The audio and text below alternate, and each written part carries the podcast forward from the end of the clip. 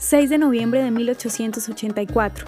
Primera reunión de los amantes de Sion. El movimiento Jove Visión se reunió por primera vez en Katowice, Polonia. Este se formó con el dolor y la experiencia de quienes sobrevivieron al pogromo o linchamiento multitudinario que buscó la destrucción y la expropiación de bienes de los judíos que vivían en Rusia y Rumania.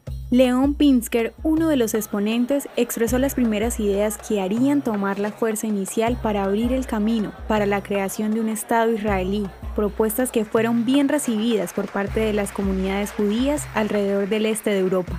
La conferencia fue una de las varias reuniones que los judíos europeos llevarían a cabo para que se formara el primer Congreso sionista en 1897.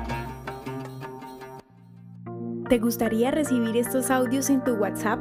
Compartimos nuevos episodios todos los días.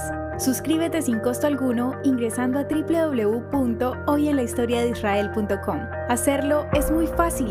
También puedes encontrarnos como arroba hoy en la historia de Israel en Instagram, Facebook, Spotify y otras plataformas digitales. Comparte este audio para que otros conozcan más acerca de Israel.